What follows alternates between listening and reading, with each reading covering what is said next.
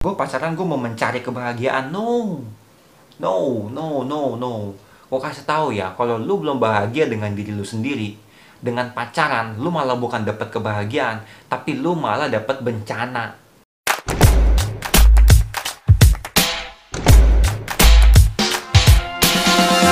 Hey what's up ES Squad, back with me again. Eduardo Adam Selamat datang di podcast Eduardo Adam. Ini podcast pertama gua Podcast episode pertama gua. Akhirnya gua bisa segera merilisnya juga ke lu semua. Dan sebenarnya podcast gua ini memang lebih lengkap Lu bisa dengerin di Spotify. Nanti gua akan kasih linknya ke lu Kalau memang udah berhasil gua upload di Spotify. Dan podcast ini juga gua akan masukin ke Youtube gua. Jadi bebas buat lu semua mau dengerin di Youtube Atau mau dengerin di Spotify. Cuma gua tekanin lagi bahwa kalau yang di Spotify itu versinya lebih lengkap ketimbang yang di YouTube ini Oke, jadi buat teman-teman uh, EA Squad yang baru subscribe gue di YouTube, yang baru tahu gue dari YouTube, gue mau ceritain dulu kenapa alasan gue buat bikin podcast di channel gue. Jadi sebenarnya bukan cuma karena gue ngikutin tren atau gue ngeliat bahwa banyak beberapa youtuber yang bikin podcast juga tapi satu sisi gue juga pengen mencoba uh, media yang baru gue mau mencoba pasar yang baru gue mau mencoba sesuatu hal yang baru yang gak bisa gue lakuin di YouTube tapi bisa gue lakuin di podcast salah satunya ya memang dari tema obrolan ini. Kalau memang buat lu yang udah pernah nonton di video yang ini nih, gue jelasin memang alasan pertama gue uh, bikin podcast itu karena satu di tahun baru ini tahun 2020 gue pengen memberikan sesuatu yang baru. Nggak cuman seperti di tahun 2019 doang, gue di channel YouTube gue gue memberikan soal uh, prediksi sepak bola, terus gue misalkan react video-video lucu. Tapi di podcast ini gue biasanya mau memberikan uh, ke kalian semua itu satu satu konten yang jauh lebih serius tapi fun dan ditargetkan khusus untuk anak-anak muda di range usia maybe ya masa-masa remaja sampai anak-anak kuliah awal kali ya. Dan topik-topik itu juga nggak terlalu berat-berat banget gitu karena gue udah sempet lempar juga di YouTube community di YouTube komunitas juga gue udah sempet polling. Di podcast gue ini gue mau ngebahas soal social life itu paling banyak banget di request sama kalian itu 60% itu ngebahas soal relationship bukan cuma soal percintaan antara laki-laki dan perempuan enggak tapi soal pertemanan persahabatan. Selain itu juga ada self improvement itu ada 16% self improvement itu gimana kita jadi pribadi yang jauh lebih baik dari kemarin. Mungkin lebih ke self development kali ya pengembangan diri. Lalu yang ketiga the family relationship itu 8% itu hubungan uh, lebih ke masalah lebih ke masalah dalam keluarga. Tapi di sini yang mau gue bahas soal sudut pandang kalian sebagai anak muda. Karena Kenapa gue bikin satu topik yang ngebahas soal masalah dalam keluarga? Karena gini, selain gue juga punya pengalaman soal itu, uh, kenapa gue juga ngambil sudut pandang dari anak muda? Karena bagi gue anak-anak muda ini kan anak-anak yang usianya rentan. Anak-anak muda ini anak-anak yang butuh didengarkan, butuh ada tempat, butuh ada sarana untuk kita mengeluarkan isi hati kita, butuh kita untuk mengeluarkan bukan aspirasi kalau aspirasi kayak orang demo. Uh, mengeluarkan apa yang ada di pikiran kita kepada orang tua kita kepada keluarga kita. Nah sering kali ada beberapa keluarga-keluarga itu yang anak-anaknya itu nggak bisa mengungkapkan isi hatinya. That's why di podcast kali ini semoga gue bisa memfasilitasi kalian sehingga anak-anak muda ini nggak salah jalan atau mungkin mereka uh, nggak mendapatkan solusi yang salah di tempat-tempat lain. Kurang lebih sih kayak gitu terus ada mental health. Nah ini juga yang paling yang paling lebih serius lagi dari semuanya ya. Gue ngebahas soal mental illness anxiety depresi trauma dan lain sebagainya. Dalam hal apa pun ya. Dan di sini gue nggak sendirian. Mungkin di episode pertama ini gue sendiri. Awalnya gue ngerancang podcast gue ini gue nggak sendiri. Karena kalau gue ngebahas ini gue nggak mungkin sendiri dong. Gue uh, ada uh, teman-teman gue ada sahabat-sahabat gue yang ngerti banget dan mungkin punya pengalaman soal ini yang bisa sharing ke kalian juga. Jadi kalian kayak merasa terwakilkan gitu.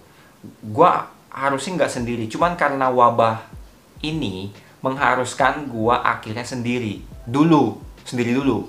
Nah tapi nggak menutup kemungkinan juga nanti gue akan mencoba untuk uh, video call sama teman-teman gue Nah, gimana caranya gue tahu permasalahan kalian? Kalian bisa kirim curhatan kalian, itu bebas. Mau kalian DM ke Instagram gue di @edo underscore mekalister boleh. Mau kalian komen di channel YouTube gue di di mana video ini juga sebagian ditayangkan.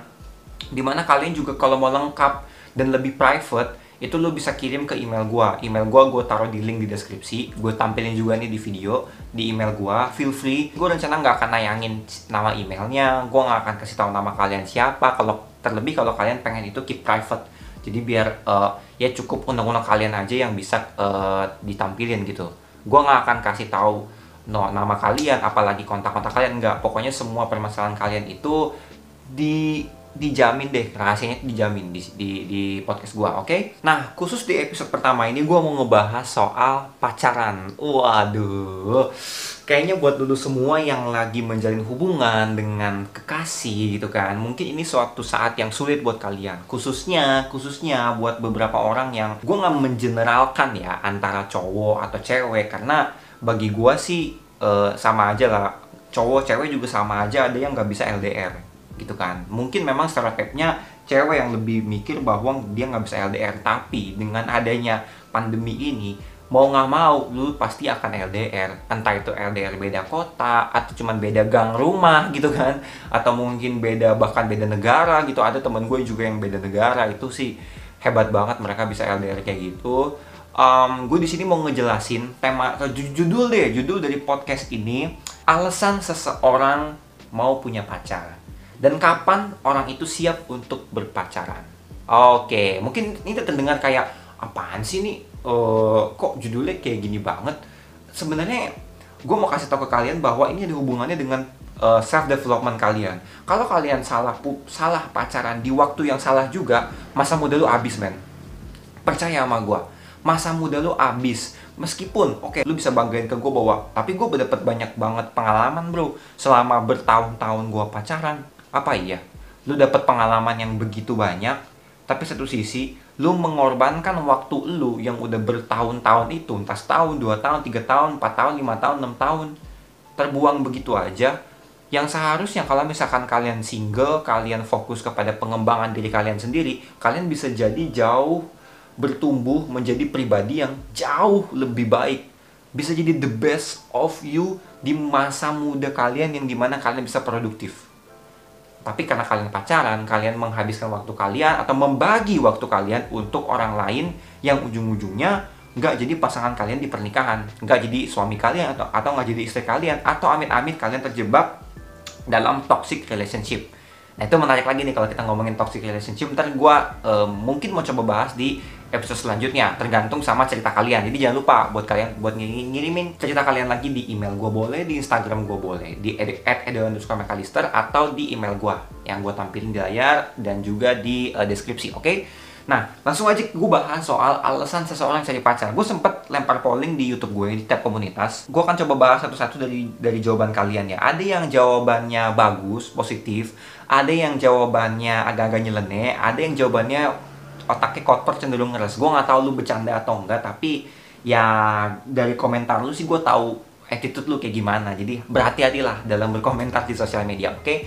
nah gue kan coba bahas yang pertama. Alasan seseorang cari pacar yang pertama dibilang penyemangat dalam segala hal selain keluarga. Nah ini menarik nih. Penyemangat dalam segala hal selain keluarga. Dari Kevin Hartono Sanjaya Nah ini amazing menurut gue mungkin entah dia lagi dalam menjalin relationship atau mungkin dia sempat punya mantan tapi at least pengalaman dia positif lah ya. Penyemangat dalam segala hal selain keluarga. Kalau menurut gue memang yang namanya pacaran itu memang dari pengalaman gue juga lu kenapa lu merasa kayak oh ini akan jadi penyemangat dalam keluarga? Karena pacaran itu rasa rasa kasih yang didapatkan dari keluarga sama dari pacaran tuh berbeda loh kayak gitu. Apalagi misalnya keluarga lu keluarga bukan keluarga yang harmonis bukan keluarga yang hangat bukan seperti keluarga yang lu lihat di film-film misalnya apalagi film-film yang berbau ber, atau bertema family lu nggak dapat itu dari keluarga. Dan ketika lu nemu seseorang lawan jenis yang bikin lu nyaman bisa bikin lu semangat kayak tadi nih orang bilang terus uh, pokoknya bisa lu nyaman deh intinya sama nih orang. Nah lu pasti kayak mendapatkan sesuatu yang berbeda kasih yang berbeda. Nah itu sering kali kalau misalkan lu dapet pacar yang bener ya itu justru lu bisa saling mendukung satu sama lain. Entah si cewek ngedukung cowoknya atau cowok ngedukung ceweknya. Itu e, masuk dalam kategori pacaran yang sehat. Jadi pacaran yang sehat itu sebenarnya bukan pacaran yang adu kuat-kuatan ngerti nggak lo kayak misalkan oh si cewek harus lebih dominan daripada cowok atau mungkin cowok harus lebih do, lebih dominan daripada cewek enggak pacaran itu sebenarnya equal di mana kita bisa saling mengeluarkan yang terbaik versi terbaik dari diri masing-masing. Jadi nggak ada namanya saling mengekang kayak alay ya yang selalu eh, kamu di mana? Harus ngabarin eh, bla bla bla pulang jam segini harus lapor 24 jam udah kayak satpam gitu itu nggak ada. Dalam pacaran yang sehat itu nggak ada. Dan sebenarnya pacaran yang sehat itu sebenarnya apa sih kalau lu yang nanya? Pacaran yang sehat itu sebenarnya kalau menurut definisi gue pribadi sih ya pacaran itu sebenarnya saling memberi kebahagiaan sering kali orang kan salah kaprah. Oh gue pacaran karena gue oh, nggak dapet kebahagiaan di rumah. Oh gue pacaran karena uh, biar apa kelihatan keren teman-teman gue gue pacaran biar bisa gue pamerin di sosial media. Di balik definisi-definisi alasan-alasan pacaran yang tadi menurut gue cuma satu alasan di mana lu memutuskan kapan lu mau pacaran atau enggak yaitu di saat lu berpikir bahwa lu udah siap. Siap secara apa? Secara mental dan secara finansial karena gimana caranya lu bisa ngasih kebahagiaan ke orang lain? Anak orang lo ini yang lu mau kasih kebahagiaan kalau lu juga nggak siap baik nggak siap secara finansial dan juga lu nggak siap secara mental. Ntar gue bahas itu selanjutnya ya. Jadi buat lu gue harapin lu ngikutin terus. Karena gini gue kasih perumpamaan ya uh, misalnya ada dua gelas di sini. Ini gelas ini lu cowok sebagai cowok atau cewek ya terserah lu boleh uh, nempatin yang mana. Pokoknya ada, ada, ada dua gelas. Dan gelas yang satu kosong nih gelas lu keisi air. Nah, bagaimana caranya lu bisa mengisi gelas yang ini kosong dan ini ada airnya? Kalau air yang ini belum penuh, perumpamaannya kayak gitu. Semakin penuh gelas ini, lu semakin bisa menuhin gelas yang satunya. Ngerti kan? Semakin gelas yang ini penuh, gue ulangin, semakin gelas yang ini penuh, semakin banyak lu bisa memenuhi gelas yang sebelah sini. Nah, kalau gimana caranya lu bisa menuhin gelas yang ini kalau lu aja belum penuh? Kalau gelasnya cuma setengah, ya lu cuma bisa menuhin dia setengah. Kalau gelasnya cuma satu tetes, lu cuma bisa menuhin dia satu tetes.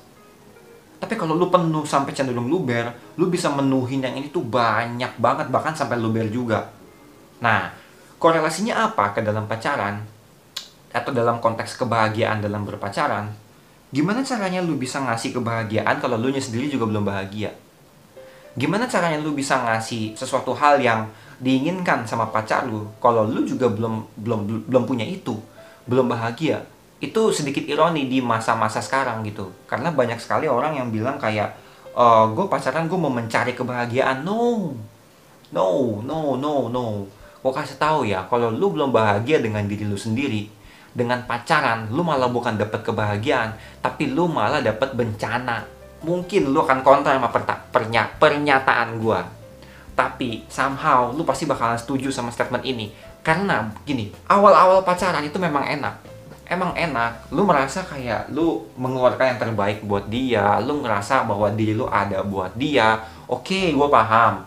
Sebulan, dua bulan, tiga bulan, enam bulan, delapan bulan, ham sampai hampir setahun lu ngejalanin hubungan pacaran itu, lu akan ngerasa bahwa gue kehilangan jadi diri lu sendiri. Karena langsung aja deh gue kasih tahu ke lu, kenapa kalau misalnya lu pacaran itu kekurangannya kekurangannya dulu deh. Gue kasih lu yang pahit-pahitnya dulu deh pacaran itu apa. Lu bisa kehilangan jati diri. Karena tadi gue bilang lu mau berusaha untuk uh, membahagiakan pasangan lu tapi lu sendiri belum penuh gitu. Seperti gelas yang tadi lu berusaha untuk nuang terus penuhin. Tapi lu sendiri kosong lu belum penuh dengan air lu belum penuh dengan kebahagiaan diri sendiri tapi lu udah maksa untuk memenuhi gelas orang lain. Akhirnya, lu kehilangan jati diri lu sendiri. Lu nggak tahu diri lu siapa, lu nggak tahu gelas air lu tuh isinya apaan. Gue nggak tahu nih masa muda gue mau gue bawa ke arah mana. Itu kekurangan yang pertama. Yang kedua, lu jadi bucin, men. Kalau lu udah kehilangan jati diri, lu udah nggak tahu arah hidup lu mau dibawa ke mana dan lu bucin ya lu ikut arus aja misalnya pasangan gue maunya ini ya gue bahagiain dia di sisi yang ini pasanganku ke kanan, gue ke kanan, pasanganku ke kiri, lu ke kiri. Akhirnya muncullah istilah di mana pasangan salah satunya lebih dominan. Entah cowoknya lebih dominan, entah ceweknya yang lebih dominan. Akhirnya e, kalau misalkan e, dua-duanya ini pendiriannya keras ya, kayak mungkin di saat mereka nggak mau didominasi, pasangan yang ini pun mengeluarkan aspirasinya kayak nolak kayak tapi aku nggak mau nganterin kamu ke sini tapi aku nggak males kalau kamu bergaul sama ini. Akhirnya berantem dan ujung-ujungnya bisa putus. Dan atau kalau misalkan mereka nggak bakalan putus itu bakalan cuma jadi bawa waktu doang. Kapan kalian putus? Dan dengan cara apa kalian putus? Karena hubungan kalian tuh udah nggak anget udah nggak hangat udah nggak ada apa ya rasa kasih seperti di masa awal-awal kalian ketemu kalian kasmaran kalian pacaran. Ujung-ujungnya udah flat kalian cuman ya udah nggak tahu kalian ngejalanin hubungan apa nggak tahu. Mau putus nggak mau putus. Jadi kayak uh, putus oh, pacaran segan putus tak mau gitu kali ya. Perumpamaannya kayak gitu kali ya. Putus segan pacaran tak mau. Nah itu. Jadi bucin kalian. Ini ada hubungannya dengan kalian kehilangan jati diri. Akhirnya kalian jadi budak cinta. Udah nggak tahu mau diarahin ke mana masa kalian. Kalian mau. Masa muda kalian habis cuma masalah kayak gitu. Itu itu itu itu, itu sayang banget. Mungkin kalau misalkan kalian kehilangan financial oh bisa lah dicari bisa ditebus. Kalian kehilangan uh, men, maksudnya kehilangan mental kalian dalam arti kayak kayak kalian kehilangan jati diri. Oke okay, mungkin saat kalian putus kalian bisa merefresh hidup kalian kalian bisa nyari uh, jati diri kalian lagi bisa. Tapi kalau kalian kehilangan waktu itu kalian nggak akan bisa balikin lagi. Jadi di samping kalian bangga kalian punya kalian pernah pacaran selama berapa tahun misalnya you name it lah 7 tahun lah atau 4 tahun 5 tahun 3 tahun kalian nggak bisa balikin tahun-tahun yang udah kalian buang itu. Apalagi kalau yang kalian jalani itu pacaran yang cenderung toxic toxic relationship. Itu kalian nggak bisa balikin lagi dan itu depressing banget. Kalian bakalan nyesel banget. Gue kasih yang pahit-pahitnya dulu.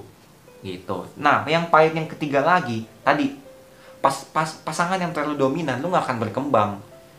Jadi misalnya nih contoh misalnya uh, ceweknya suka main futsal.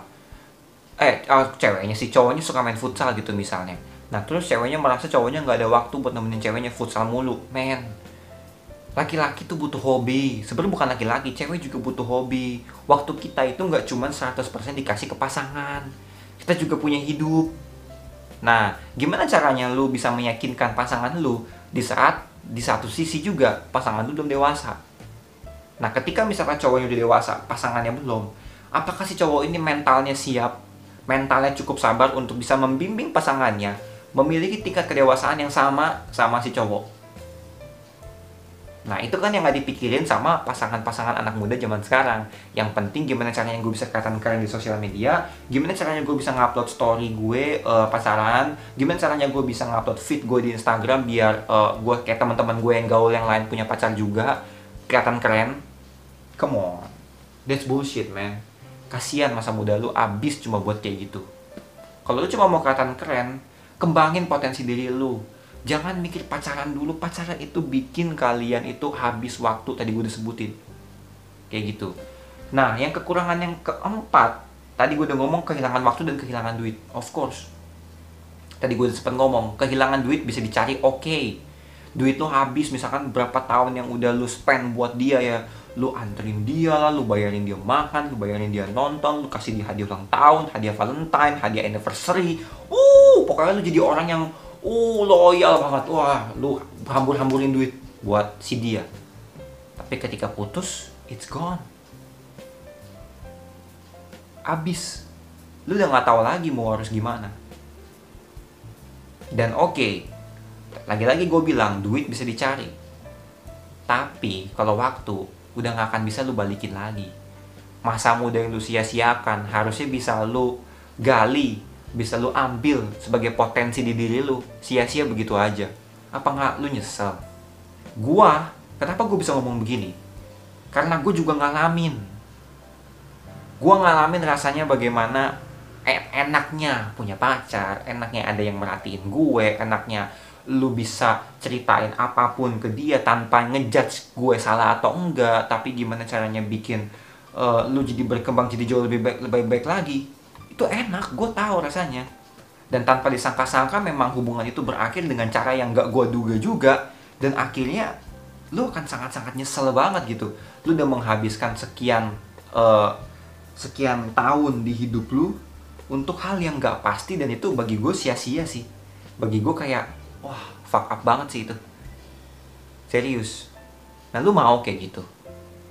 Gue gak nyuruh lu untuk boleh atau nggak boleh gue coba lu apalagi cowok sama cowok nih ya atau mungkin cewek juga yang dengerin boleh lu berpikir dulu deh apa iya ini waktu yang tepat bagi lu buat pacaran pikir dulu deh sebelum lu mengambil keputusan mungkin di, lu ada yang lagi kasmaran atau ada yang baru menjalani hubungan sehari dua hari tapi udah ngerasa nggak nyaman mungkin mungkin mungkin omongan gue bisa membantu lu Nah tapi nggak fair dong kalau misalkan gue ngasih kekurangannya doang. Kelebihannya apa sih dok? Kalau misalnya punya pacar tuh apa sih dok? Oke gue bahas. Yang pertama lo akan bangga, lo akan seneng.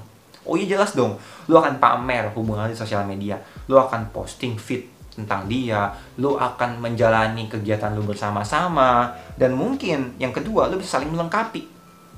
Misalkan kekurangan lo uh, di, di temperamental Nah, dengan lu e, bersama dengan pasangan, lambat laun lu bisa mempengaruhi atau mungkin lu bisa mengatur emosi itu jadi jauh lebih baik lagi. Ada yang begitu, ada. Jadi misalkan e, dia tadinya dulunya sebelum pacaran tuh marah-marah, men. Tapi ketika e, dia pacaran, akhirnya dia bisa lebih mengontrol emosinya, dia jadi jauh lebih kalem, dia jadi jauh lebih gentleman mungkin buat yang cowok. Jadi lebih tahu cara mentreat orang, cara mentreat e, cewek, cara mentreat cowok, cara mentreat keluarganya which is good gitu. Itu bagus. Dan yang, ke, yang ketiga derajat sosial lu seketika naik. Nah ini yang penting nih. Derajat sosial lu seketika naik. Mungkin ini terdengar kayak ah drama banget sih. Ah, ah FTV banget sih. Enggak ini nyata men nyata. Di dunia nyata ada begini. Jadi gini gue sempet punya temen ya yang cowoknya tuh kayak uh, mungkin sosial circle-nya ya sos per, lingkungan pergaulannya itu biasa-biasa aja gitu. Maksudnya bukan yang kelihatan kayak high class banget atau mungkin bukan kelihatan kayak uh, cowok-cowok yang bisa uh, gaul gaul ke tempat hangout hangout keren di Jakarta. Lu ngerti lah ya maksud gue lah ya. Nah dan dia dapet cewek itu yang gaul juga dia dapet cewek itu yang kayaknya kalau lu orang awam lihat tuh kayak wah kelasnya kelas tinggi nih nah otomatis derajat si cowok ini naik dong bener gak lu akhirnya bisa pacaran sama cewek yang bisa dianggap primadona lah di lingkungan lu, di circle lu gitu. Dan akhirnya lu diterima gitu sama uh, lingkungannya mereka. Dan itu sebenarnya bikin rasa lu seneng. Dan rasa seneng itu itu bikin lu jadi kayak wah pengen lebih dalam lagi di hubungan itu karena ada hormon gua atau gua gua salah endorfin lu merasa senang lu merasa diperhatikan bukan cuma sama pasangan tapi sama lingkungannya tapi sebenarnya ini bumerang. Kenapa? Kalau misalkan sosial circle dari si cewek atau pasangan lu itu bagus, ya dia akan mendukung. Selama lu berdua juga relationshipnya bagus ya, nggak toxic relationship. Tapi ketika uh, uh, social circle si pasangan lu itu jelek ya, salah satu antara cowok atau cewek itu jelek, social circle itu akan mempengaruhi si cowok ataupun cewek untuk ngomongin hubungan kalian. Nah itu kalau menurut gue pribadi itu udah nggak sehat. Karena bagaimanapun hubungan itu yang jalanin kalian berdua. Bukan seharusnya social circle lu itu yang ikut campur. Ngasih masukan boleh, lu dengar saran dari mereka boleh. Tapi keputusan terakhir ada di tangan lu. Makanya kenapa gue bilang butuh dewasa mental. Siap secara mental. Karena banyak pasangan-pasangan yang putus. Bukan karena hati mereka pengen putus tapi karena pengaruh dari sosial circle-nya. Kenapa gue bisa tahu? Gue punya pengalaman ini dan gue juga dengar pengalaman-pengalaman dari teman-teman gue kayak gitu. Mungkin kalau lu punya pengalaman serupa lu boleh langsung cerita ke gua di Instagram boleh di @underscore atau lu mungkin email ke gua boleh. Langsung aja klik link yang ada di bawah atau mungkin nih gua kasih tau emailnya ya. Lu cerita ke gua nanti gua akan bahas juga. Feel free gua akan kasih tau lu siapa itulah enaknya punya podcast kayak gini jadi lu bisa ngomongin hal apa pun hal yang gak bisa lu ngomongin di YouTube hal yang gak bisa lu uh, bahas atau mungkin hal yang berbeda yang lu bahas di YouTube kayak gitu. Oke, gue lanjut lagi. Uh, yang ke berapa nih? Yang kelima, lu akan dapetin hal-hal yang baru. Kayak tadi gue sempat bilang, misalnya lu sebagai cowok nggak bisa masak. Nah, lu dapet cewek yang bisa masak. Akhirnya lu bisa lu akhirnya belajar masak dan itu menyenangkan. Itu itu seru gitu. Dan awalnya mungkin lu cowok yang awalnya lu cuma membusuk di rumah lu main game atau mungkin lu ngedit kayak gue, lu content creator kayak gue dan ketika lu dapet cewek yang tipe-tipenya cewek-cewek yang tipe-tipe adventure gitu misalnya cewek-cewek yang uh, suka jalan-jalan dan lu akhirnya mau nggak mau jadi ikutan keluar jalan-jalan, lu mendapatkan hal yang baru dan itu positif, positif menurut gue. Gue nggak bilang, tadi kan gue udah sempet kasih yang negatif-negatifnya, kekurangan kekurangannya kalau lu pacaran di usia yang salah. Nah kalau misalkan lu pacarannya bener juga itu mengundang suatu kelebihan yang bagus mungkin kalau lu mahasiswa atau mungkin lu mungkin pelajar ya entah SMP atau SMA gue nggak tahu karena peno, uh, eh, gue mentargetkan penonton-penonton gue ini semudah-mudah mungkin deh kalian SMP, SMA, kuliah kalian dapat hal yang baru, kalian juga bisa dapat hal yang positif lainnya. Misalnya, misalnya nilai kalian jadi lebih bagus, misalnya mungkin karena kalian belajar ditemenin sang pacar gitu misalnya. Jadi kalian merasa kayak lebih nyaman, feel comfortable, feel special gitu kan. Itu mempengaruhi, mempengaruhi. Nah, oke, okay, kesimpulannya dari apa yang udah gue omongin tadi ya. Kalau gitu kapan dong gue uh, waktu yang tepat bagi gue untuk bisa punya pacar? Sebenarnya udah gue ngomong tadi, siap mental dan siap finansial. Gue akan jabarin lagi, gue akan bedah lagi. Siap mental itu apa sih? Siap mental itu adalah kalau lu udah gak childish lu udah gak kekanak-kanakan, lu udah gak alay, lu udah bisa ngatur emosi lu dengan baik, lu udah bisa ngambil keputusan yang baik, lu udah bisa uh, menjadi yang terbaik versi diri lu sendiri. Nah, gimana caranya lu bisa jadi orang itu kalau mental lu juga gak baik gitu? Di, gimana kalau kebahagiaan lu belum penuh? Seperti um, perumpamaan gelas yang gue kasih tau tadi. Gelas yang udah lu isi belum penuh, tapi lu udah berusaha untuk mengisi gelas yang lain, di mana ini adalah pasangan lu. Lu akan kurang kebahagiaan tuh belum penuh. Jadi lu nggak akan bisa mem memenuhi kebahagiaan orang lain di saat lu belum bahagia. Kayak gitu. Nah, di saat lu siap finansial, ya otomatis dong. Maksudnya lu udah udah udah punya pemasukan sendiri, AKA lu udah kerja.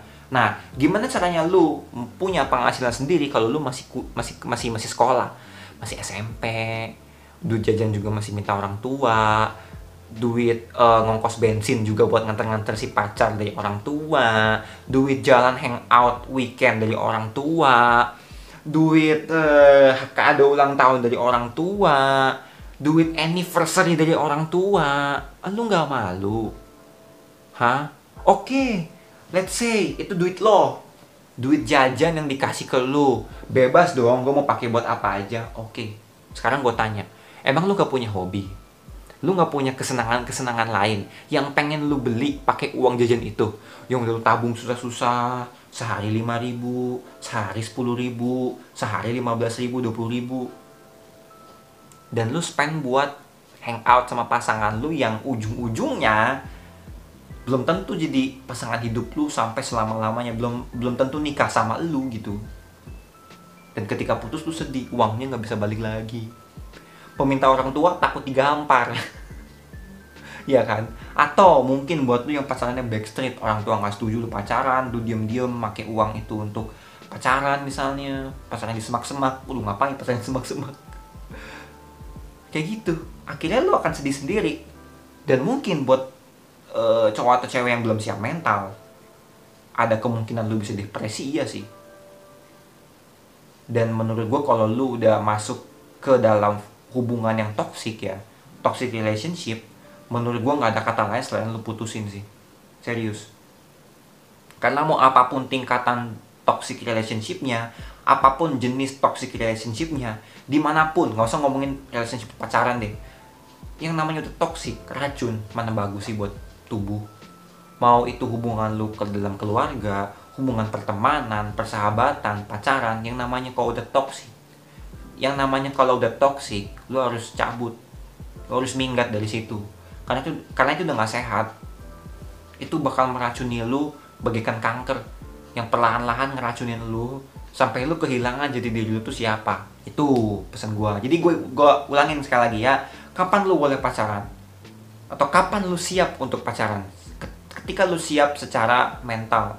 Lu siap mental di mana lu sendiri udah bahagia gelas lu sendiri udah penuh dengan air kebahagiaan dan lu bisa ngisi kebahagiaan lu ke gelas pasangan lu. Gimana caranya? Lu belum penuh tapi lu berusaha untuk memenuhi gelas yang lain. Akhirnya lu kehilangan jadi diri lu sendiri. Lu jadi bucin. Lu jadi kehilangan diri lu sendiri. Lu nggak ngerti cita-cita lu. Lu lupa akan cita-cita lu. Lu kehabisan waktu untuk menjadi versi terba versi terbaik dari diri lu sendiri. Lu jadi nggak bisa jadi the best of you, the best of me. Jadi itu, itu yang pertama siap mental. Yang kedua siap finansial. Ketika lu udah punya penghasilan sendiri, lu akan lebih menghargai uang.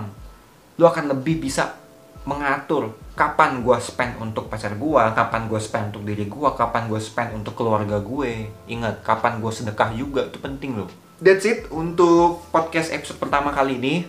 Gue berharap sebenarnya gue tahu awal-awal pasti juga nggak akan terlalu banyak yang nonton karena mungkin ya gue siapa juga nggak ada yang tahu gitu kan. Batang hidung juga gue nggak ada yang tahu. Tapi gue at least kalau di dalam pikiran gue gini kalau gue bisa menginspirasi satu aja dari subscriber gue gue udah seneng banget. Kalau gue bisa me membantu mendengarkan cerita kalian satu aja gue udah seneng banget. Karena bagi gue uh, kita anak-anak muda terbalik lagi gue ngomong kita cuma butuh didengerin. Banyak dari kita punya masalah banyak dari kita punya uh, permasalahan dalam banyak bidang yang kita nggak punya tempat untuk kita cerita. Kita nggak punya tempat untuk kita menyalurkan apa isi hati kita. Nah, semoga di podcast kali ini podcast Eduardo Adam di mana semuanya bisa diobrolin di sini tempatnya lu akan merasa nyaman untuk cerita dan gue juga nyaman untuk mendengarkan dan bisa jadi pendengar yang baik. Oke? okay? Thank you so much guys for listening to my podcast and listening to the video and watch this video. I mean um, semoga uh, wabah ini juga cepat berlalu dan mungkin buat lu semua yang sedang menjalankan ibadah um, puasa semoga lu dilancarkan amal ibadah lu diterima dengan baik. Amin. Semuanya sehat-sehat. Semoga wabah ini juga cepat berakhir sehingga kita bisa kembali beraktivitas sesuai atau seperti biasanya seperti dahulu kala amin Thank you so much guys for watching this video and listening to my podcast. Jangan lupa nanti kalau udah ready di Spotify, linknya gue taruh di bawah. Dan jangan lupa gue ingetin buat lu yang punya cerita-cerita, ya buat lu yang mau curhat, langsung aja DM ke Instagram gue di @edo underscore atau kirim ke email gue. Ya, email gue gue taruh di sini nih atau gue taruh juga di link yang ada di deskripsi. Oke, itu aja sekian dari gue. Stay healthy, stay young, stay positive, spread the love, and stay positive. I'm Edward Olam signing off. Bye bye.